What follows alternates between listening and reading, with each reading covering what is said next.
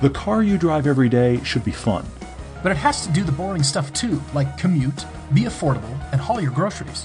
You can have both, and we'll help you find it. I'm Todd. I'm Paul, and this is the Everyday Driver Car Debate. As you're probably already aware, I am uh, I am not riding solo tonight, but I'm riding without Paul, and Chance is here. Welcome back, sir. Hey, how are you guys? It's always a pleasure. You're at the you're your first time in the podcast studio. I know this is great. It's a awesome. completely different world. He's looking at me, going, "I can tell what you're going to say," which is helpful. So it is a, all still. I know we keep talking about it, but it's a new experience for us to actually sit in a room together and podcast. So we're still getting used to it, and we're enjoying it. Hopefully, it sounds a little bit better on your end. I keep listening and tweaking levels. Every week I listen and go, oh, I got to fix this next time. I, am a freak. But anyway, but we're here for uh, mini car, car debates. We've got two car debates. We've got Tristan writing to us from Boston and also David writing to us as well. We're going to get to both of those. Also, there are a bunch of questions for us in general and Chance specifically. We've got some cool insider news to talk about. Chance is going to give us a Mustang update. I want to cover two emails. We may be here a while. It's going to be a long one. I mean, we've got so much to talk about, and you know, an hour goes by really fast it once does. we get going. It does. So let's hope that we can actually cover the car debates kind of quickly. But let's dive in real quick because I want to hear about your Mustang. What's the status on it right now? Well, since last we talked, I needed tires and it was running, but I wasn't able to drive it yet because I didn't have it registered. Well, oh, last you know, little legal trifles, right? You know, little things. I was still driving it around the neighborhood. Shh, don't tell anyone. But uh, I would uh, since after last week. Let me restart over. Last week, I went and got the registration done, so that gave me the ability to go get an alignment done legally. Mm, no, novel idea. Okay, yeah, yeah. Which the the alignment that was on it, it would drive straight and everything, but the the alignment actually had positive camber, not negative camber. Wow, because that's helpful. the old suspension that's just how that, okay. that was factory spec. Sure, okay. And it was also meant for bias ply tires. Oh yeah. So that's not really ideal for modern stuff. for anything. not good so, for anything. Yes. So driving it down driving down the freeway in it with that old old alignment was an issue. It just it was scary. The steering wheel was just, oh, where are we going here? You know. Wow. But once I did that, well, actually, I, I drove it to work that morning. The Okay. morning I got the alignment, so I wanted to get a, a feel of before and after. And the after, I, w- I was actually shocked at the difference. Even Really? though the only thing they really changed was the camber, and they added caster to it. Sure. So it drives straight. It's a lot more um, stable at speed. I actually got it up to 90 on the freeway. Ooh, don't tell anybody. And- Does so? Here's a question: Does it feel m- kind of modern now? Then. No, Okay. no. There's still some dead spot in the mid- Okay. middle of the steering. It's still a 50 year old steering box. It needs to be rebuilt, and I'm going to eventually replace it. Okay. But uh, then the, the following day, following day or later that week, I got new tires, and I drove it to work a couple times after that. And, Hmm. Okay. And then um, last week, you and Paul actually got to see it in person I and did. hear it running. I saw it, heard it running, and you were having a bit of a rubbing issue with those new tires. I was, yeah. So the, my front tires are were uh, before they were 225, 40, 17, something like that. And now they're 235s. Uh oh. And they rubbed already a little bit before. and then they rubbed really bad on the way back after getting Sure. the tires. But I've since taken, you know, you hear about people rolling their fenders to help with rubbing. Yeah, yeah. Well, I don't have access to a tire a fender roller, so Mm-hmm. I just took a hammer to it. Okay. I, I can see people cringing at the thought of taking a hammer I, to I fenders. am cringing. I'm sitting here with you cringing, but what, what's the But result? I did a really good job. You can't tell looking at the car from the outside. You can't If- tell from 20 unless- feet away. Unless you were to take the wheel off and physically look up underneath the fender, you would never know that I rolled the fenders. Really? So- okay. All So right. I, I did. I think I, I'm did gonna- pretty well. I have to take your word for it You'll, you'll, I see it. you'll have to give give me your judgment when you see it next. All right, we got to get it on camera. That's something on our short list. We are we're getting into good driving season. In fact, one of our uh, one of our mini roads just opened today. The day we're recording this. Other roads are supposed to be two or three weeks away. We're we're actually it's like this road watch. We Yeah. just sit here and we get on on the the uh, Utah Department of Transportation website. and You just kind of track when's the road open, when's the road open. So we're getting to that kind of Uh-huh. Thing. It's becoming a bit of an addiction, a daily thing for me. But we're getting close, which means we're going to start shooting a lot more here, which is great because we've got such awesome roads. But we're also getting at the time of year when we get on those roads, there's going to be a lot of debris. So uh, your old Mustang and my FRS will be perfect trailblazers. Oh yeah. The, the the Porsche GTS will have to follow at a distance, I think. Well, if if not lead. Well, but uh, okay, fair point. Either at a great distance or lead at a ridiculous high rate of speed. And, and you know, we, we'd see him take off anyways, and we'd never see him again. This is true. This is true.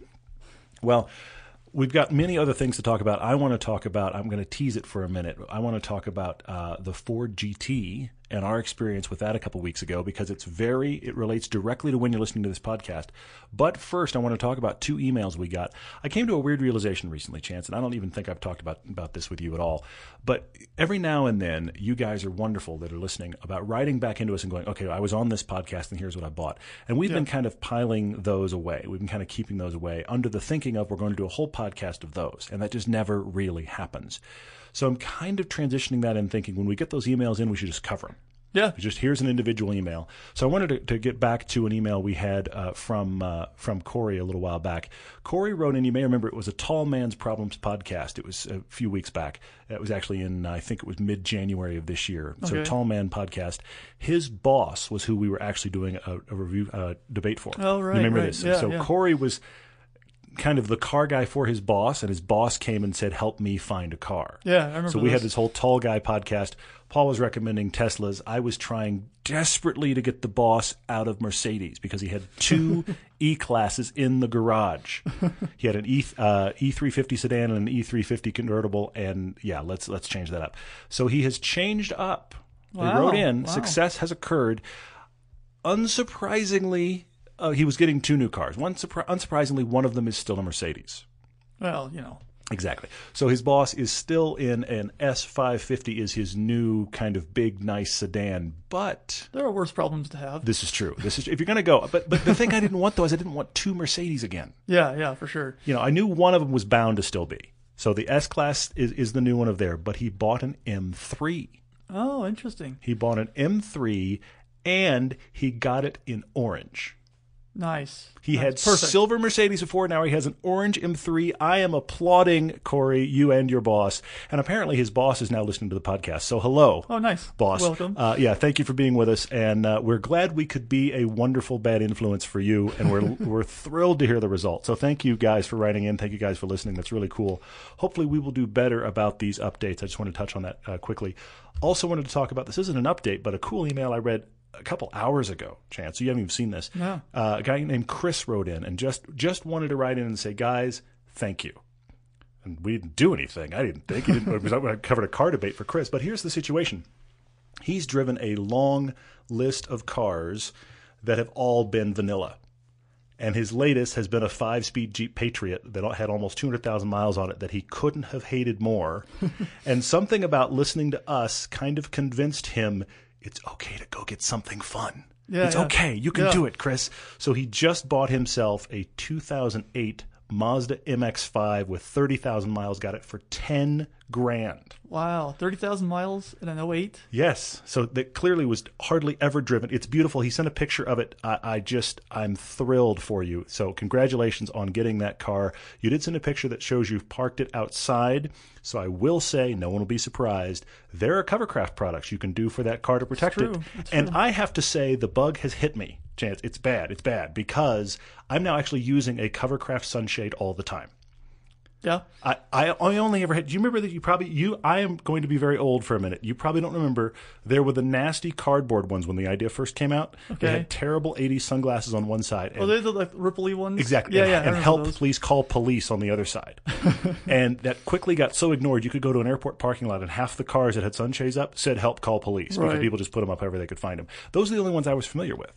The halfway decent one I actually have now from Covercraft I, I use and it helps. So who knew? So if you're thinking about a Covercraft uh, car cover or a sunshade or anything from them, go to covercraft.com. If you use debate, you'll get free shipping. So let's go on to a new kind of inside the industry thing I wanted to talk about, and that is we just shot the Ford GT two weeks ago. Yeah, we did. That was quite an experience. Yeah. Um, we should explain. We shot this, but not for ourselves. Which is even weirder. Which was the whole the whole time. It's just like, oh, this is kind of cool. And we're around, uh, you know, everybody who was anybody was there at this press event, and it was held at Utah Motorsports campus. You probably saw some posts from us on Facebook, Mm-hmm. And many, Instagram, many others, anywhere yeah. else, Yeah. and among with everyone else.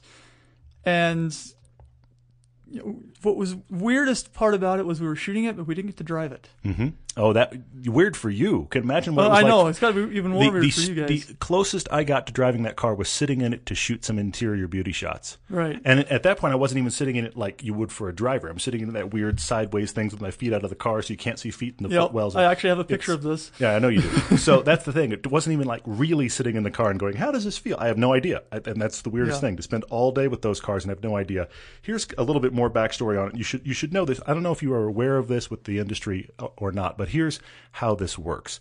There's what they call long lead press. Those are the big boys, okay?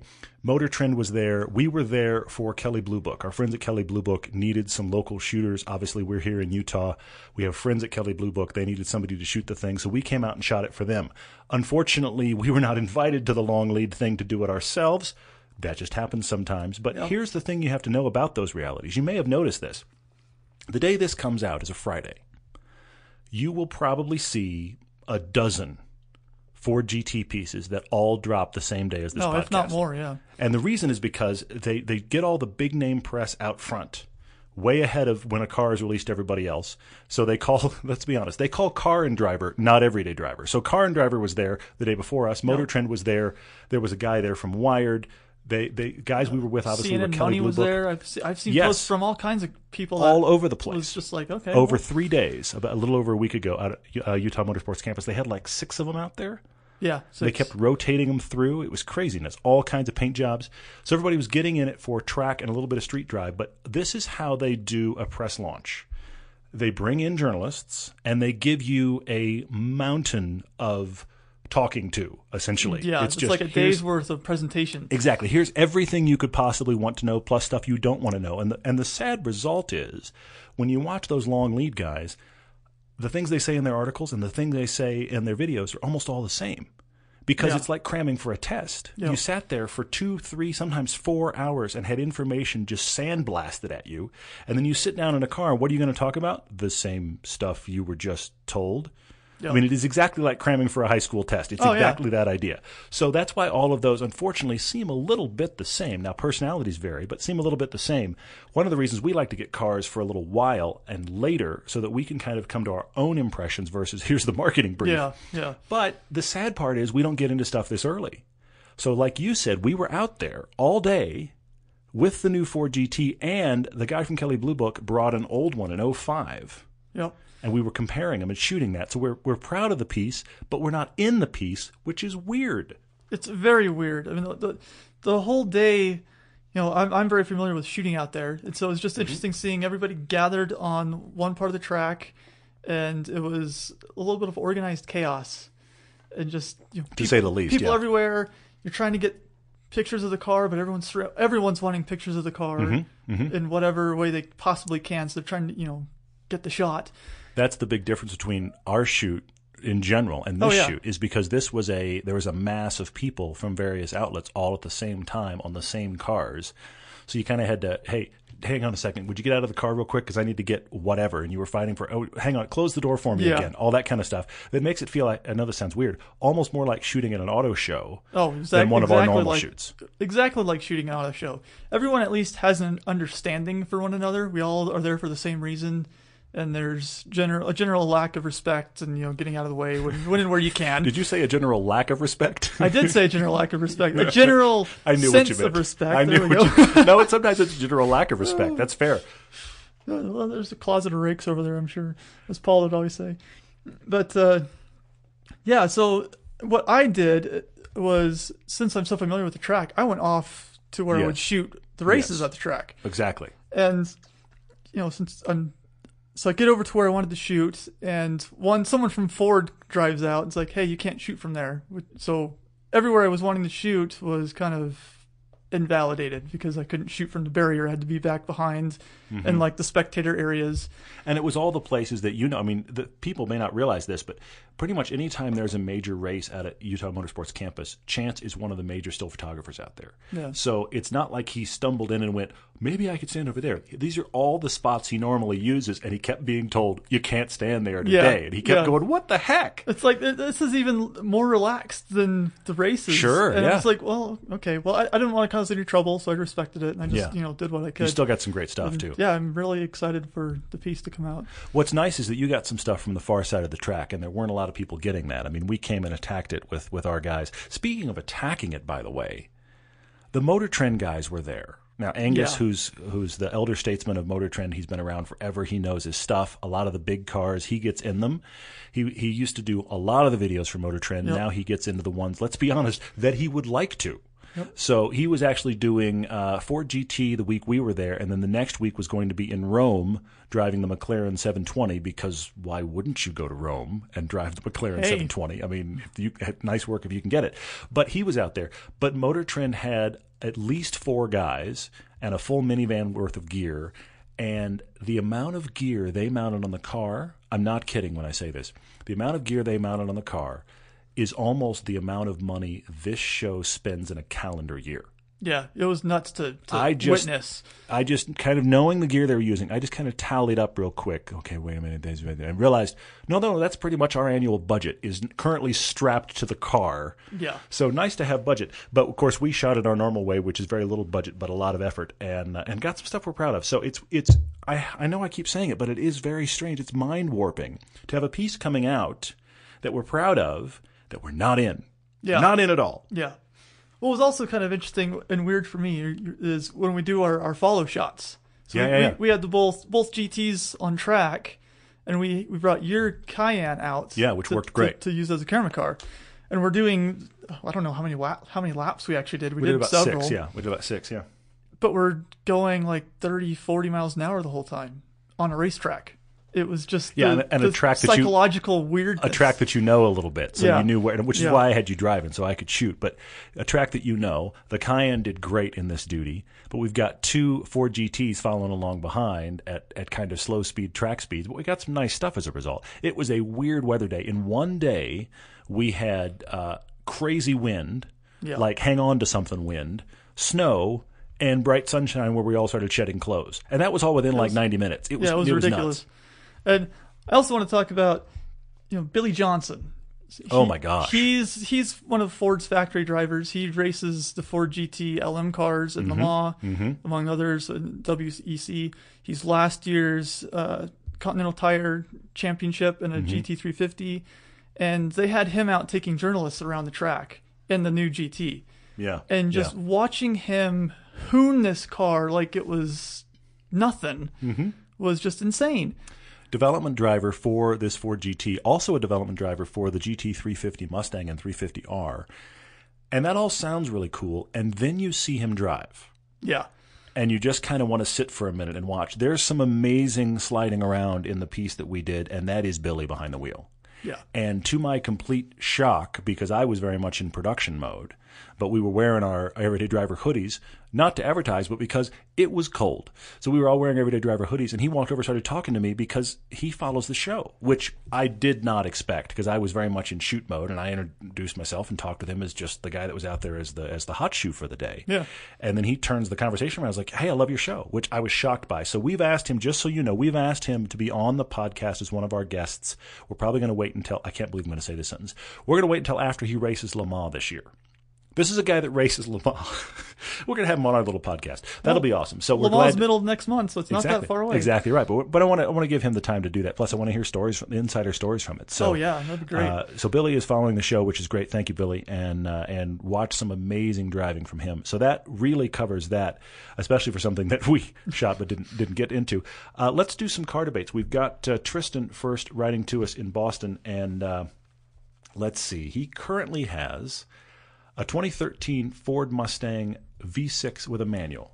Before that, he had a Toyota Celica. He actually found the Celica to be more usable than the Mustang. I find that kind of funny because I picture, you know, the 90s Celicas is pretty little, and yet yeah, I was kind of shocked by that too. yeah, he finds it much more usable. So that's interesting. He's uh, he's got a commute of about a half hour or so. He's uh, he's driven lots of fun stuff, but his budget his budget is about uh, mid twenty about twenty five thousand dollars, so mid twenties.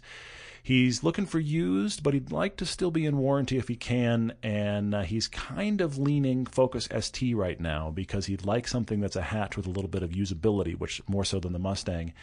And he can trade the Mustang in and stay in Ford and get better deals. He's looked at the GTI, he's looked at the ATS, WRX. These are kind of his tops. Um, but uh, he actually has the Mustang because he had a BRZ before this. You read this, Chance? I did. I did. Uh, He had a BRZ that he supercharged. no, you're confusing him with the next. Am I really? Yeah, the next car debate. No. Am I really? Oh my gosh, I've jumped are, too yeah. far. I've jumped too far. Sorry, you're right. There's, I'm into the there's a clue one. for the next one. You're right. So yeah, so BRZ Supercharged coming up. Sorry, I, I scrolled. This is the problem with scrolling. I scrolled too far. So yeah, so we're WRX Focus ST and uh, and these are his his leanings. Um, GTI ATS. He's looked at better better usability than the Mustang. Where are you, Chance? Yeah, he, he specifically says that he wants something that's functional with four doors and doesn't have a rough ride over Boston streets. I've never been to Boston, so I'll take your word for it about, They're terrible, about yeah. being pothole riddled. But so I, I kind of went, I took the ATS idea and, and ran Okay. with it. So I've got a couple of different options here. And um, two of them, one of them I know we, I don't think we've, you've rev- uh, recommended before, and I'll just jump right to that. Really? Okay, good.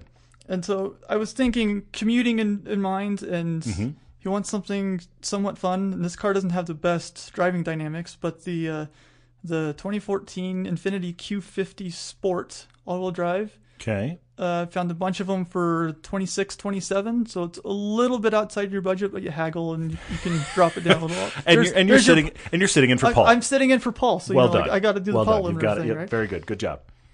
Um, so th- this one that I found is in uh, Auburn, Massachusetts, so it's not that far away. Oh, good. Uh, 26.9 with where'd the miles go? With 30,000 miles. So and it's got the V6. It's 325 horsepower, give or take. Yeah. Yeah. And uh, then I went from there. I, I took the obvious route and said BMW 3 Series. So Mhm. get a 2015 328i for around the same money. You can find those in a stick too. Um, then I have two that are more that I liked better than those my first two choices, and that's the uh, the CLA 250 Ooh, Mercedes. Okay. Sure. Sure. Found found a bunch of those for Did you really? 26, Okay. 27. Mhm. okay. Uh, couldn't find any AMGs. I'm sorry. No, you can't. Not for that money. It's still the all-wheel drive. It's the 4MATIC, and and they're going to be a really nice car to commute in. They are. You're right. For commuting, you've done very well there, for sure. For sure. And uh, my my last choice, I think this is my, my personal favorite, the uh, the Lexus IS350, the the current gen. There's Mm. Yeah. a, a bunch of those floating around for the same kind of money as well. Well, I like that one a lot. That's excellent. I like that one a lot because you could get that out of warranty and it's probably just going to run. Yeah, It's just going to be a car you're not going to worry product, about. So yeah, well, and the Lexus is that's what they're known for, you know. So I mean, my my mother-in-law buys Lexus almost entirely because of the service, because of the loaner cars and the fact that the cars run. I mean, she's not an enthusiast at all, but uh, she that's the reason she loves Lexus. And a lot of people that that are buying a Lexus, they never leave because of those realities. So, and that IS 350 look, if, if the styling's okay for you, you're okay with the Predator grill, then uh, which is okay, it, it's growing on me on some cars. I, I don't know about it on that one, but if you like it on that, uh, I think that's good. Um, I would also say in that same category, we've talked about it before, Acura TL. yeah. I did think of the. I didn't look at them, That but I did it- think of those. They're forgotten cars. That's Yeah. the thing about it. So you can get them. I mean, it's the better Honda Accord, and Mm-hmm. and they are. You, super handling all all wheel drive is good dynamically. Those cars, I guarantee you, they're better than you think they are, Tristan. So I think it'd be worthwhile to drive one of those. I want to speak to the Focus ST thing real quick. You mentioned that you can get a better deal on one because you'd be staying within Ford, and they'd give you a better deal. Have we ever encountered that? Yes, of course. They want to keep uh, they want to keep people in the family. I mean, Yeah. when we owned our GMC Acadia about two years in, GMC started sending us random, hey, loyalty programs. Like, we've had this car two years. Loyalty? But anyway, started sending us loyalty program discounts. Hey, come get a new one for this discount. So they want to keep customers around. This is pretty much any car maker you can think of. So staying within the same brand is probably going to help you. Yeah, I know a guy that had a series of Audi A4s, went to buy the latest A4, didn't like the deal they were going to get him. He'd had two or three in a row. He said, All right, well, I'm going to go see what BMW has for me. And they wouldn't let him off the lot. Oh, he got another A4. So the, these things happen. You know, they Yeah, want to keep yeah. you around. So I can see how the Focus ST kind of wins in that regard. I am going to ask the question Focus ST. I'm guessing the Fiesta is probably too small. I think the Focus is probably better. Now the Focus, the Yeah. weird, the weird thing about the Focus is it's a more usable cabinet. It's a larger car. It's got a little bit more commute friendly ride, which is probably going to help in Boston. But it has torque steer, and the Fiesta ST kind of doesn't. I mean, it does, but really doesn't in comparison. Power difference. But I will say, yeah, that's some of it, and then and then there's the setup as well. Uh, I will say, if you're going to talk Focus ST, I wanted to get you an option. I will say this: Mazdaspeed Three. Yeah. Now yeah. you got to go older those- gen. You got to go older gen. But I mean, we did a comparison of those a ways back. Very different personalities. You want to talk torque steer? The Mazdaspeed Three Yes, can help you out there. Demon with torque yes, steer. but but they're not. I mean, the Focus ST is in far behind. But uh, I think the Focus is a good choice because of the deal you can get. Of course, I want you to get into the RS, but you can't afford it. Um, we've given you some other good sedan options here. So hopefully something here is helpful. And yes, write us when you decide on something, and we will um, we will talk about it. We're going to try to be better about that. Yeah. So, did you have any other recommendations for them, or No, I didn't. on? I didn't have an epiphany there with Tristan. I thought those were some good discussion points. I like your Lexus actually quite a bit, and I think the TL would, would get it done for, Yeah. for commuting and still be a car that he would enjoy. That'd still be fun, yeah. So let's move on to David. Uh, we're not sure where David's r- writing from, but uh, he's had a good sized list of cars. You've already heard about his, his supercharged BRZ. But but not the whole story. I, I teased it. I got ahead of myself. Yeah, I got all excited about the supercharged BRZ and that story. But yeah, keep going. Yeah, so so he's had everything from an early '90s Eclipse, an Integra, Camaro, Celica. He's had a lot of a lot of Japanese cars. I'm noticing this this trend here. The only one that's not on his list that is the Jeep Wrangler, which has traumatized him for life. Apparently. Well, that's the, actually early early on. He also has that '93 Camaro listed that he said he hated because he had the V6. Yeah. So imagine an early '90s Camaro with the V6. This the only other American car on this list is the poor Jeep Wrangler. We have not had a good run of American vehicles here. No. And funny story about early Camaros, or early 90s Camaros. One of my friends in high school had a 95 V6 Camaro, Okay. and I had a 94 V6 Camry. Okay. And one day we took them to the drag strip with a bunch of friends I know that, where this that is all had going. Mustangs. Keep going. And we raced each other three or four times. Mm-hmm. And every time I beat him in the quarter mile by a second every time. Oh my gosh. And he got so upset over it that the next day he went online. This was before you can look up things quite like you can now, but he went, went online to check the stats on both cars. Okay. And the Camry had almost 30 more horsepower and it weighed a couple hundred pounds less than the Camaro, Oh my which is just sad. Yeah, that's that's Just really sad. That's so terrifying. We, so we feel for you about the Camaro there.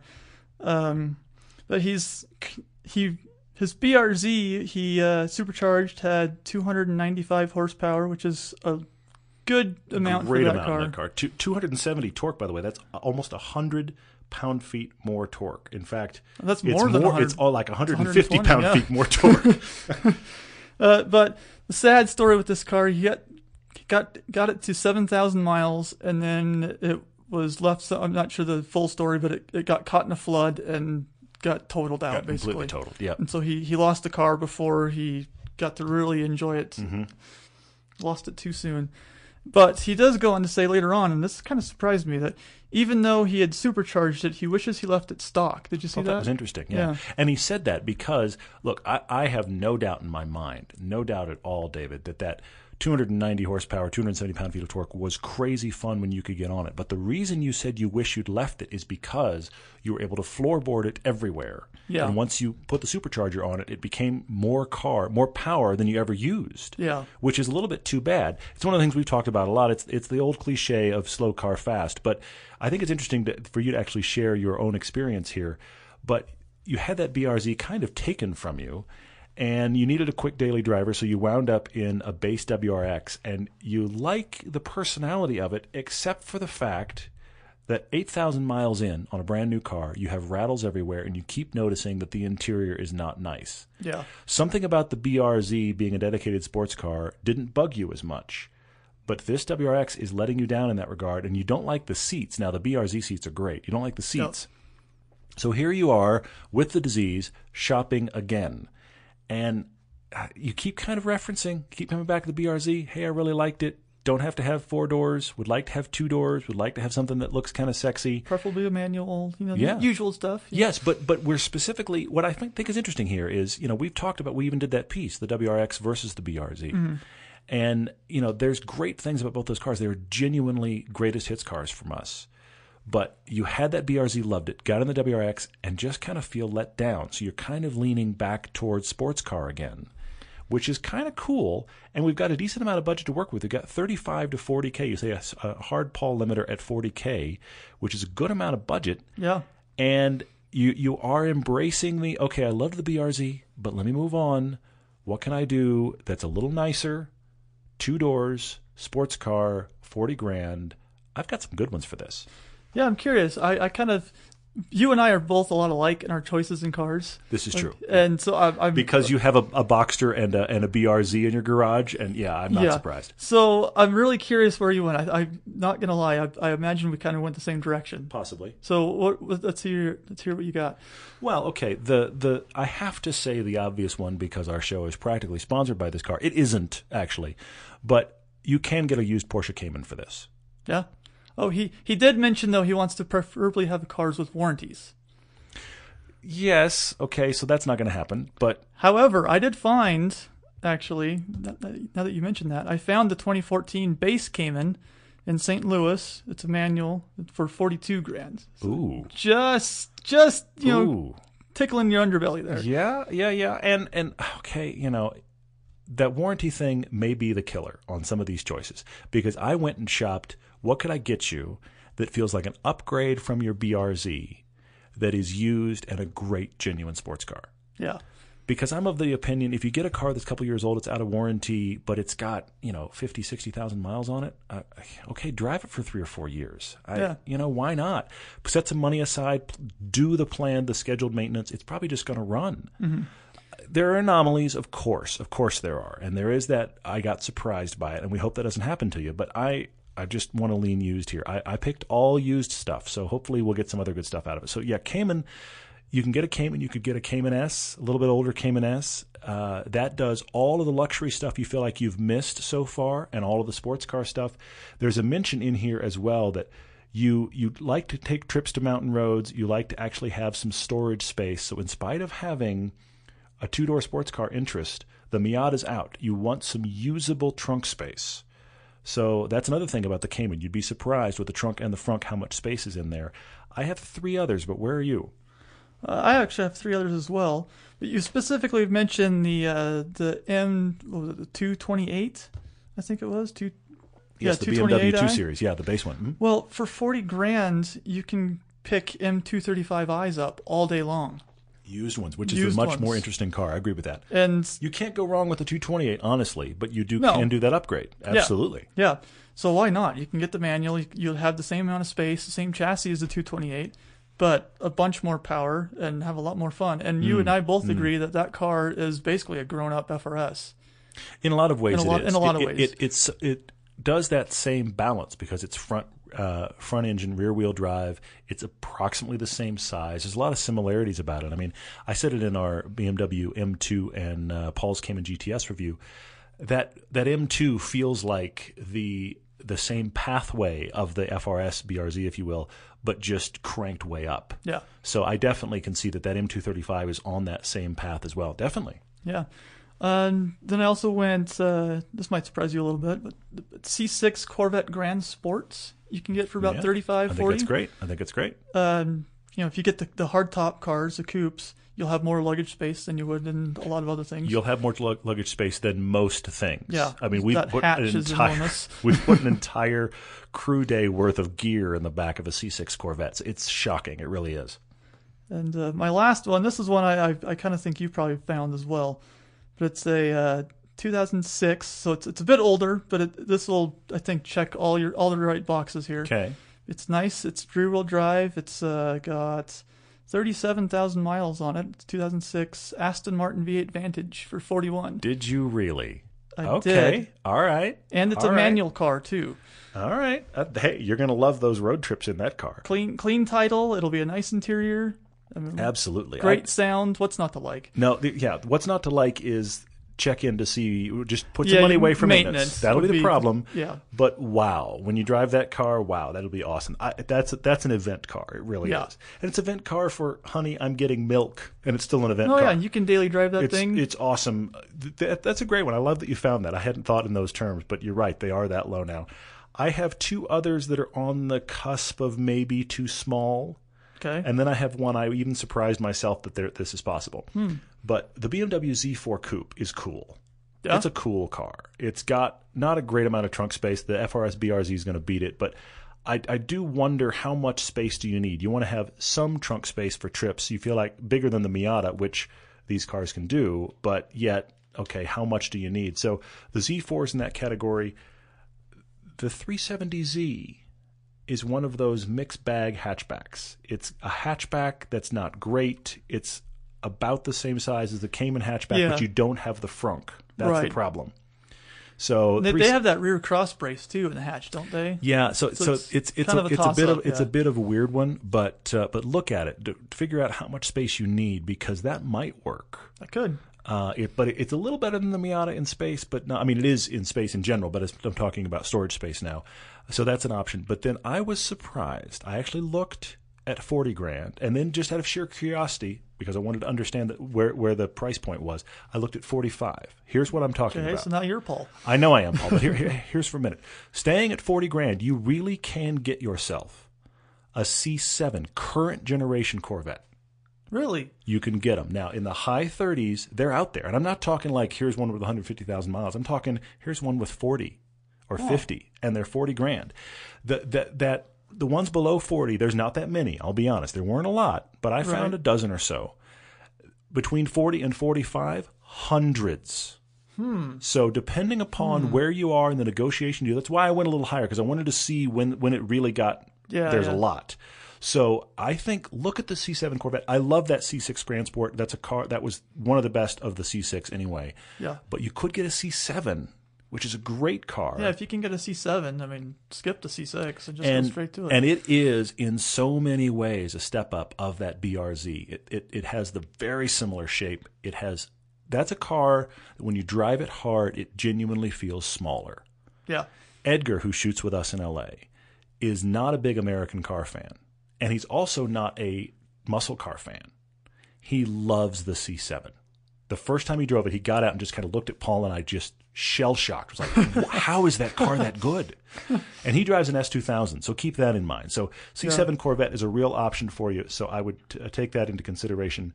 Hopefully, something in there. We're, we're rambling on, David. But hopefully, something in there has helped you. And uh, both you guys, let us know what you wind up in. Thank you guys for listening to the podcast. Uh, you are continuing to rate and review it. We really appreciate it. We do read those reviews. There's been things about the podcast that have changed or tweaked because of those reviews. So we appreciate all of those ratings. It keeps us in the top 10, which we really appreciate. We do have more guests coming on the podcast. That is the upside to this new podcast studio. We're headed toward more guests, which is fun. And thank you again for the the pile of questions Oh, for us so on all the social media things, and many for you, Chance. There was a lot for me. And speaking of a lot, a lot speaking of a lot of them being for me, my wife texted me earlier this afternoon and asked Okay. me if I'd looked through the questions yet. All right. And every time I'm on, there's always a couple of these. Okay.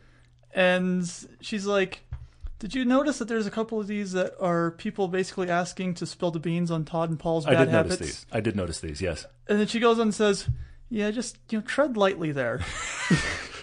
Which suggests that that your wife, who who knows this as well, has seen many many bad habits, which is not good. Yeah. But but then she goes on and adds, "Well, maybe you don't really need to because they they spill the beans on themselves all the time." This is true. We, there's not a whole lot we're hiding. That's very true. So I guess I guess to, to answer the questions, they were things that you know are are in, little little things that bug me. I guess not. and, it- and, it- and situations where we get in your way. I noticed that right? question too. yeah, there was that one. But things like okay, Todd's got this thing where every time you pull up a car for beauty shots, he has to have the front uh, wheel lined up so that the emblem on the center cap is perfectly level. Yes, that is That, my that, thing. that is one of your. Th- I, I is my thing. I, I don't get it. I mean, I respect it, but I don't get it. Well, we, we always turn that wheel toward camera. We Yeah. always we always make that wheel perpendicular to camera, and it really bugs me in the edit room to wind up in the edit room and that wheel is is front and center. It's like the, that the face of that wheel is pointing right at camera and it's up close and the and the logo is upside down. Drives me nuts in the edit bay. So what I am essentially doing is defending my own sanity in editing. And, and see, I've got the same problem though. Every time we do interior, I always straighten the wheel back out so that the wheel's Absolutely. straight. Yeah, which which you know that's one of those things that is in the same category. If I get into post and the wheel is at a weird canted angle, it looks worse. Yeah. So these are the random things we chase. You're absolutely right. That Yeah. I, I do it every time and it drives everybody nuts, but I am happier with the stills and the video as a result. Yeah, it totally makes sense, and I completely. I mean, I, I get it, but it just it's something It- that doesn't it- bother it- me at all. It annoys you, but yeah, exactly. I understand.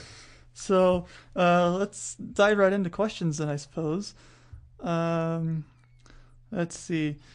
Carrie Turner asks me uh, on Facebook, if money was no object, what would my Mustang build look like? Ooh. And that that's actually a very loaded question, a very difficult question, because there's so many things you can do to an old Mustang these days. But I've I've always liked um, the Ring Brothers and the, the work that they do on muscle cars. You see their builds at SEMA all the time, and they're just you know big dollar builds and look Yeah, yeah. gorgeous. And Yeah. I don't know if they drive as good as they look, but they always look fantastic. It's that money no object approach. Yeah. Yeah. So, but what I would really like to do is I'd take a Ford small block, stroke it to a 331 cubic inch V8, put some downdrafts. I'd keep it fuel injected, but but there's a system out there. I forget what it's called. There's probably a couple of them, but they're they basically look like Webers, but it's still fuel injected. Oh, okay. Yeah. and yeah. I'd try to make it a track prepped car that's still you know something I can still daily drive if I wanted to. So think think GT350R. You haven't thought about this at all. There's no no time has been not- thought in not this at at all. all. Yeah. So that that's pr- the direction I think I would go with that. I like it. I like it. Um, let's see. Uh, there were many good ones today. Uh, hey, Goran, you you called out a question uh, tire related. So of course, let's talk tires. On Facebook, you said you've got uh, Pilot Super Sports on your Mustang, but all you do is commute in it. Yeah. Do you need Pilot Super Sports? Uh, look, I'm a huge fan of the tires. I love, of course, living here in Utah. It, it it's beneficial to have a dedicated set of winters and a dedicated set of summers. There's those couple of days when I leave the house at 20 degrees on my summer tires and go, oops. But by you know 10 in the morning, it's it's 60 degrees and doesn't matter. So there are those things. So of course, that's kind of made me obsessive about having those two dedicated sets of tires. But you're in a situation where you're not having to deal with weather Yeah. and all you do is commute. Do you need super sports? No, you don't. You, No. you don't. I mean, you They're- could you could be fine with you know the Kumho makes a tire called uh, a line called the Ecsta, and they are close to the to the super sports, but not nearly as expensive if you wanted to go Yep. that route. But you know, Michelin's got their AS threes. I think they're they may be like the three plus now, which is their all season, which I had on my FRS when I bought it. Surprisingly good tires and all season. I'm not an all season fan. I mean, all season tires are the one size fits all shirt, but I get it. I do Yeah, they have their understand. place sure. I do understand. And and Goran, if that's how you're using your car, I, I get it. So it may be fine. Yeah, and on on my Mustang, I actually put um, BF Goodrich uh, G-Force Comp Twos Okay, on sure. it. They're they're the same tire that the Ford Racing School uses on their cars actually, and they're only 115 a pop, so they're pretty Okay. pretty reasonably priced. That's pretty great, yeah. for a performance tire. Yeah, that's good. That's good. Uh, Charlie James wrote in. Did you see this? He's calling out to you, Chance. Charlie is one of our friends out in Germany. We've seen him at the ring and hung out with him. We've gone to Germany, and he's asking if uh, now that Paul and I have had an explosion of fame, are you having to do more work? Well, Charlie, thank you for that laugh because there is no explosion of fame. There's almost an explosion of my brain with the amount of work that is related to TV. Yeah. Uh, I, I have to actually kind of apologize to all of you listening because it bugs me. It truly does. It bugs me when Thursday goes by and we don't have a release for YouTube. Yeah. I just I want to put something out every Thursday. And I mean this KBB thing is a great example. That that fell in our laps. That required a lot of work. It was fun, but it required a lot of work. Two weeks is all you had for that, really. Uh, yeah, I mean that was the other thing is, is there's these embargoes, and actually the embargo lifts. It, while we've recorded this podcast, the embargo has lifted. Yeah. it By the time you listen to it, ago, yeah, actually, by, yeah. by the time you're listening to this, it will have lifted. It was 12:01 Friday morning Eastern time, which means 9:01 p.m. Thursday night. So by the time you are listening to this, there will be many, many Ford GT videos available, including the KBB one. But so we've been doing that. I've got still two full, brand new, never before seen episodes of TV that I'm editing. Tom's got stuff he's doing. We've got other little fast blasts and uh, and other fun things we have in the pipeline. But it's just been a matter of time. So I'm saying to all of you listening, thank you for being with us, and I'm sorry we're not having more YouTube consistent content. But once we get into summer drive season here and the TV stuff works its way to YouTube, you're going to see a lot of really cool stuff coming. Yeah. Um, so, Chance is an amazing help to us, Charlie. You have to know that. Um, Paul and I are still more than buried, um, but uh, Chance is is great anytime we ask him to do stuff, especially shoot. Yeah, and honestly, even though uh, you guys are a lot more busy, I'm kind of the same. Nothing's really affected me a whole lot Yeah. as far as workload goes. So I'm not I'm not doing much of the editing. I'm not you know taking care of the emails and communicating with everybody. That's that's all some stuff that you and Paul have been so great at doing.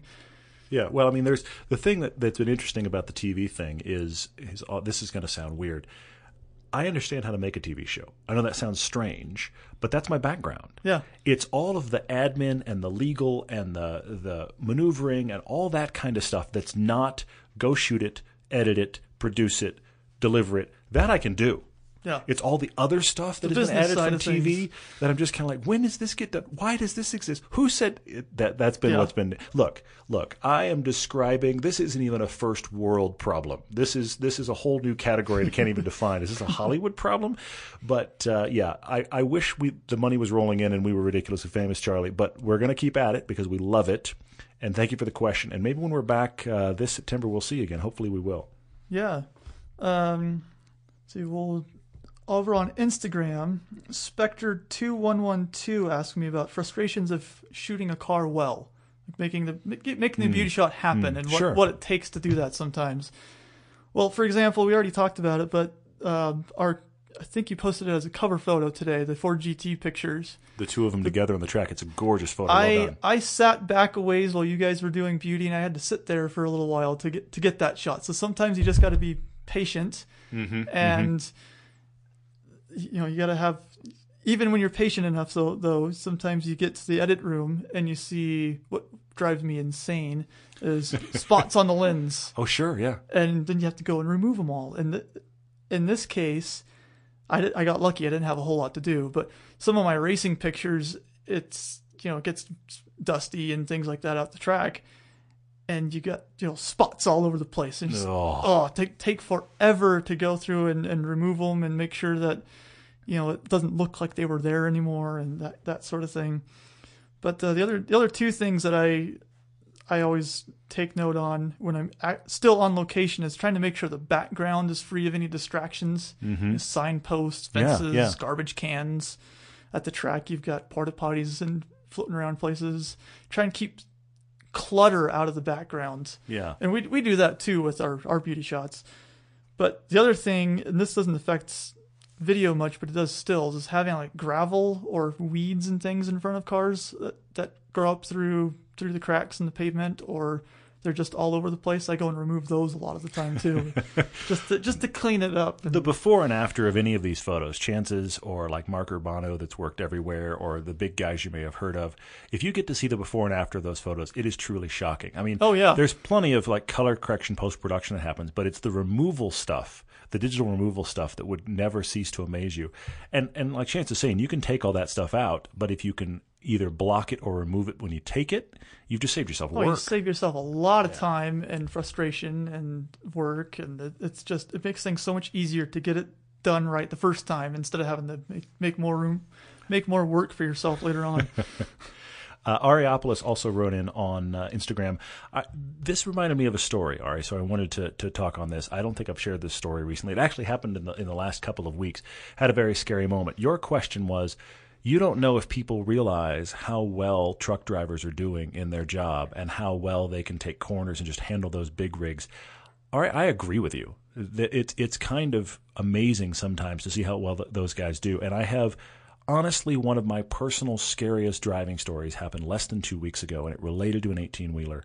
He did everything right. I don't think, even think I've told you this. No, story, I've- Chance. I I've told it to this. Paul uh, because I, I I'm not a guy that gets spooked behind the wheel. This genuinely scared me because my son was in the car, and I Oh, had yeah. that convergence of I'm here, but he's here, and that's not okay. Right.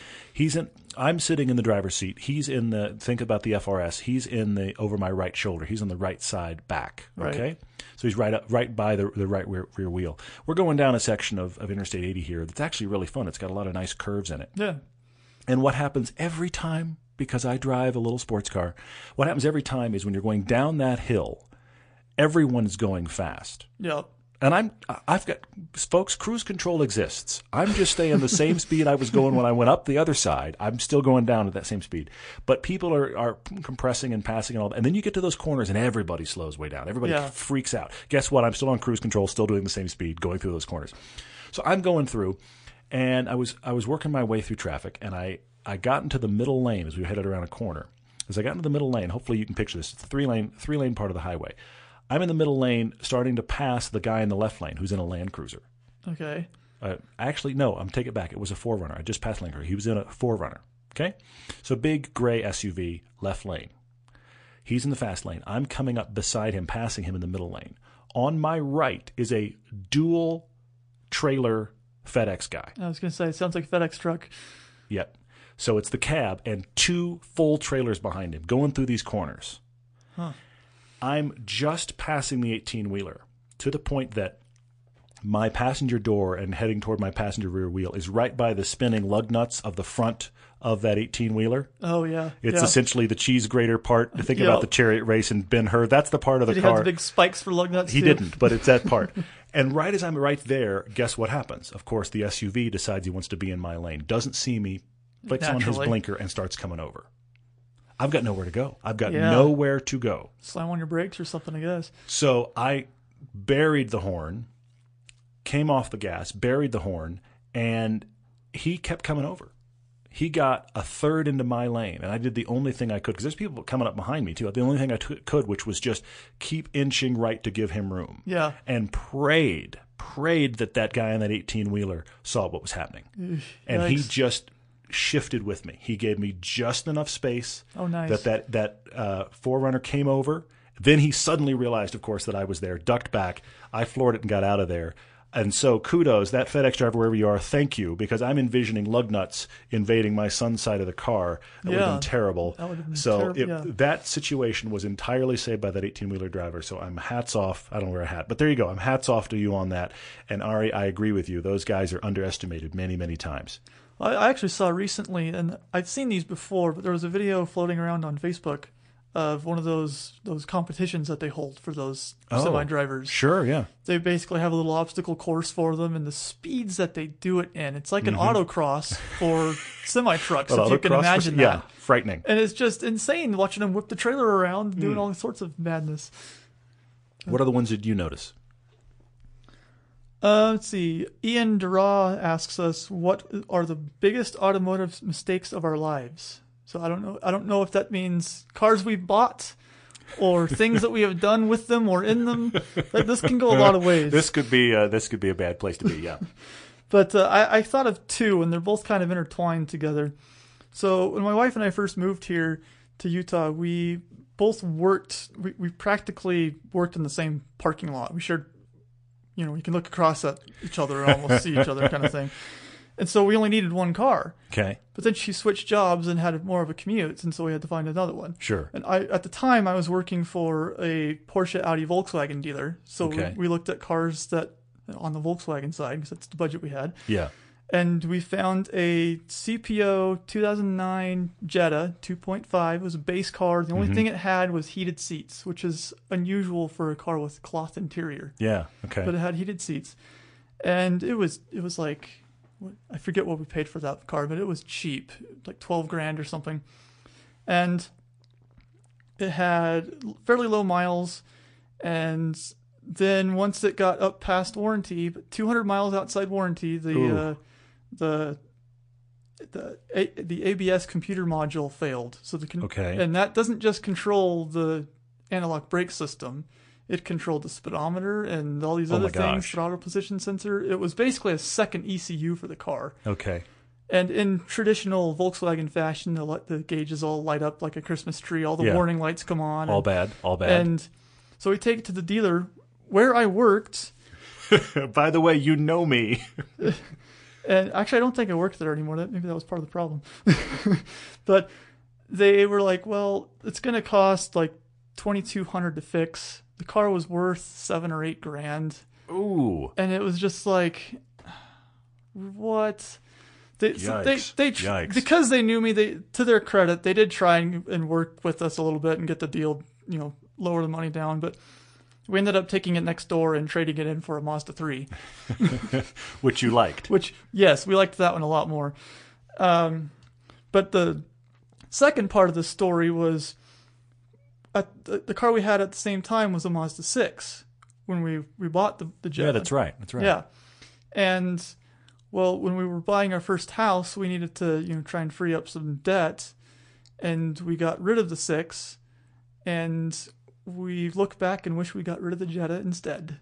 Because, Sure. because of what Yeah. happened, and we loved that Mazda a lot. I still, Yeah, you've I talked still about the miss six that before. Yeah, that it was very cool. and so yeah, that those were my my two uh, mistakes. I think. You- Okay. I had a uh, I had an Audi 90. We've talked about it on the show before. I had Uh-huh. a 1990 Audi 90. So that's before it became the A4, and uh, that was first German car I'd ever owned. And I have to say, because it was this tiny little thing compared to the Ford Explorer I'd driven before that, I enjoyed chucking it around Los Angeles when it ran. But uh, I think we bought it for five or six grand, and in the first six months, we probably put two or three into it Sounds about right. and and just I mean, as fun as it was, it was like that. We no, this can't happen because we'd had this Explorer that had just kind of run in spite of itself forever. Right. So and and we weren't. I mean, this is very early on in our marriage. We weren't in a place where we could keep doing that. Plus, I didn't love the car that much. It was kind of fun because it was different. But uh, yeah, that one that was a stopgap car. It was one of those cars that we got to get out of the Explorer, and then went, "This isn't really any better. It's got separate issues," and we moved on from there. That's Right. definitely one for me. Right. Um. So Sean Clark asked, "What are some options and features that we thought were stupid when they first came out, Hmm. but now we can't live without?" So the one that keeps coming to my mind is Bluetooth. You kind of touched Agreed. on that recently, Yeah, in yeah, a yeah. previous podcast, but when they started coming out in the cars, it was still when Bluetooth were those little goofy earpieces that everyone wore around yes. everywhere. Yeah, look like a cyborg. look, yeah. look like a dork. And so it was just like, do we really need this in our cars? I mean, how Mm-hmm. hard is it to hold it and talk? Oh yeah, Well, which Or- is now or- illegal or, in a lot of, lot or of put it, put on a headset. This isn't difficult, Yeah. folks. Yeah, And, and but now you can stream your music through it. You stream your maps or whatever through Apple CarPlay or you. whatever whatever you, else yeah. you've got. And it's it's just a it's a great useful tool. I agree. I, I have talked it up before, and I I remain shocked for as much uh, as much commentary as the FRS BRZ get as not having a good interior, and the FRS of course is the lower rent than even the BRZ.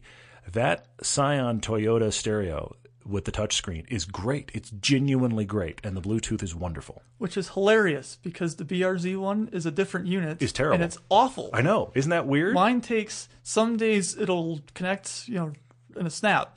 Other days I drive six miles before it connects to the car, and it's just like, what is going on? it's one of the biggest surprises for me in that interior, which gets give, just gets talked down so much as being a terrible interior, and yet here's this head unit that just it just works. It works every Yeah. way you would think it would all the time.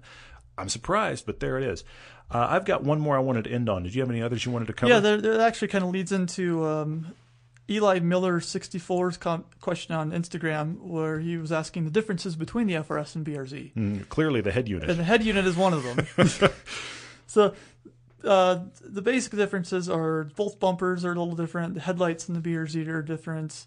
Just little trim things here and there. The Mm-hmm. interior quality, but the only di- the only performance dis- difference that there is is the rear shocks, yes, and the shocks on the Subaru are actually softer than the FRS. I believe that's right. And and and I think over time, and correct me if I'm wrong here, but I think over time they've become a little more similar. When it was first released in 2013, the FRS and the BRZ that the, that rear suspension was significantly different in its setup. Yeah. And we actually drove them back to back on a track when they were first out, and Paul and I could tell the Yeah. FRS was much more prone, which makes sense. I mean, the Subarus uh, traditionally they were all-wheel drive, and they're much more prone to understeer in their setup Yep. and that was how the BRZ was compared to the FRS. The FRS was just tail happy. So, and, and I think they've become a little more similar over time. What's interesting is outside the U.S., of course, it's not the Scion FRS at all. It's the GT86, and you can get it in the lower or higher trim, Yeah. which is Yep. exactly what you can do here with the BRZ, a lower or higher trim. It's harder to find the higher trim in the Toyota products unless you get like their special edition. What do they call it? Series, Series 10 2 or whatever. yeah, 10 yeah, those guys. Whatever. Um, so yeah, you said you had one more question. Yeah, one more that actually leads into uh, tomorrow's TV episode, but is a genuinely good question too. Andy, uh, Andy wrote in. Andy asked me a little while back about how does he turn his son into a car guy, and we talked about that. Yeah. Now he's asking the father question we all hate, and that is, okay, so are there any minivans that are worth it? Or to put it another way, if I have to get a minivan, which one should I go for? Right. Andy, we're going to say don't, but there's two things here. This week's uh, TV episode is one we're actually really excited about. We took our Mid Engines and Mountains uh, feature film, which is over uh, over an hour long. It's the Alfa 4C. It's actually kind of a celebration of the Alfa 4C's existence. Because aren't we shocked? We took the Alfa 4C, put it with a Porsche Cayman, the base Cayman, and put it with a Lotus Elise. Because these are the mid engines that are actually affordable. I mean, that's Yeah. an exotic setup. And we took them to some amazing roads in California. And so we've created a TV cut down of that. And that airs uh, actually on Saturday, the day after this podcast. It will follow on YouTube. Yes, it will after the fact. But that is an interesting recut of the film. The film is still its own animal, but this is an interesting recut. And while recutting it, I had a kind of a crazy idea. We've only ever done one actual on camera minivan review Right. And it was of the Honda Odyssey that we had as our camera vehicle on that film. So what I have actually done is I have done a cut down version of that and merged it in with the mid engines and mountains piece that's playing on Velocity and and wind its way to the web. So I'm going to say to you, Andy, and, and look, I've been in the Toyota, I've been in the Hyundai. I think we've even had a Kia minivan on one rental. Paul would confirm because, of course, he would take the Kia minivan. but Honda Odyssey, honestly, is fantastic and does this category incredibly well. So that is my first choice in a category where I would say, please don't. And the other one that we were impressed with was the uh, the Chrysler Pacifica, the new one. We, we both looked at that at the auto show. The and- new the new interior is trying to be a luxury car. I Yeah, agree. I do they're agree. pretty nice. It's the it's if you can somehow keep the debris of childhood behind the front seats, and good luck to you on that. You'd sit there and think this is a really nice car. Now all of that really nice car is going to get covered in something sticky. Yeah. But uh, and something that came out of a sippy cup and Yep. where on earth? How long Toys has this everywhere. Cheerio been here? That Yeah. that's going to happen and wreck that nice interior. But the interior was I was really surprised at the merging of luxury cars with minivans. Of course, at that point you're probably going to spend fifty grand, and that's not reality. Yeah. Well, that, that's why the Odyssey has a vacuum cleaner in the back. To, to Yeah, it's one of help, those help things. that out. You know, when I first saw that advertised, I thought you're kidding. And then my wife's cousin, who has a ton of kids and is the perfect person for a minivan, happened to say in passing to my wife, "We're thinking about getting an Odyssey. Do you know it has a vacuum in the back?" That was her actual line of thinking, and I thought they got you. Marketing works. You've got to be kidding. But okay. Of course, we've also talked about Honda Dog on the show, Yeah. where you can have the little water dispenser and the vacuum, and then the dog can clean up the Cheerios, which saves you the trouble. Yeah, and what's not to like, other than it's a minivan. There is that to not like. But we do actually talk about the usability of it on this piece for TV. And we actually did in our piece that was out a while back, the longer piece. Uh, uh, that's the only piece you'll find on YouTube where we reviewed a minivan. But hopefully we made it fun. Yeah. Well, did you have any other questions or? Oh, there are many, many others. mean, but we- I we think, uh, you know, now that we're an hour in, we should wrap it up. Chance, thanks for being with us, man. Of course, always a pleasure. Thank you guys for listening, and of course, we will be back again next week for both Tuesday and Friday. And uh, we are we are a little more than halfway through season one on Velocity. We're already. I know it sounds nuts because trust me, it sounds nuts to me. We're already talking about shoots for season two and the stuff we're shooting for YouTube this summer. And I don't even think we've told you this, Chance. We're also talking about what we're going to shoot for this year's feature film because you know we're doing plenty. Why not do Hey, more? I mean, you got to keep the machine So rolling. yeah, so we're going to try to do a feature film as well, something uh, generational comparative like we've done with the 911s and the BMW. So that is in the works. We'll see if we can pull it off in the midst of everything else. And yes, we're going to Germany again this year. That's September, uh, first week of September this year. We have the registration is coming up soon. I can't tell you yet that it's out because it's not, but very soon we'll be announcing that the registration is open for that trip as well. Thank you guys, as always, for listening, for sharing, for writing in. And everydaydrivertv at gmail is the email address, or you can come in directly through our website. We do have uh, feature films available on Amazon and Vimeo. If I don't say that, Paul will be angry at me. So Yep. there, I've said it. And until next time, guys, drive safe, drive fast. See ya.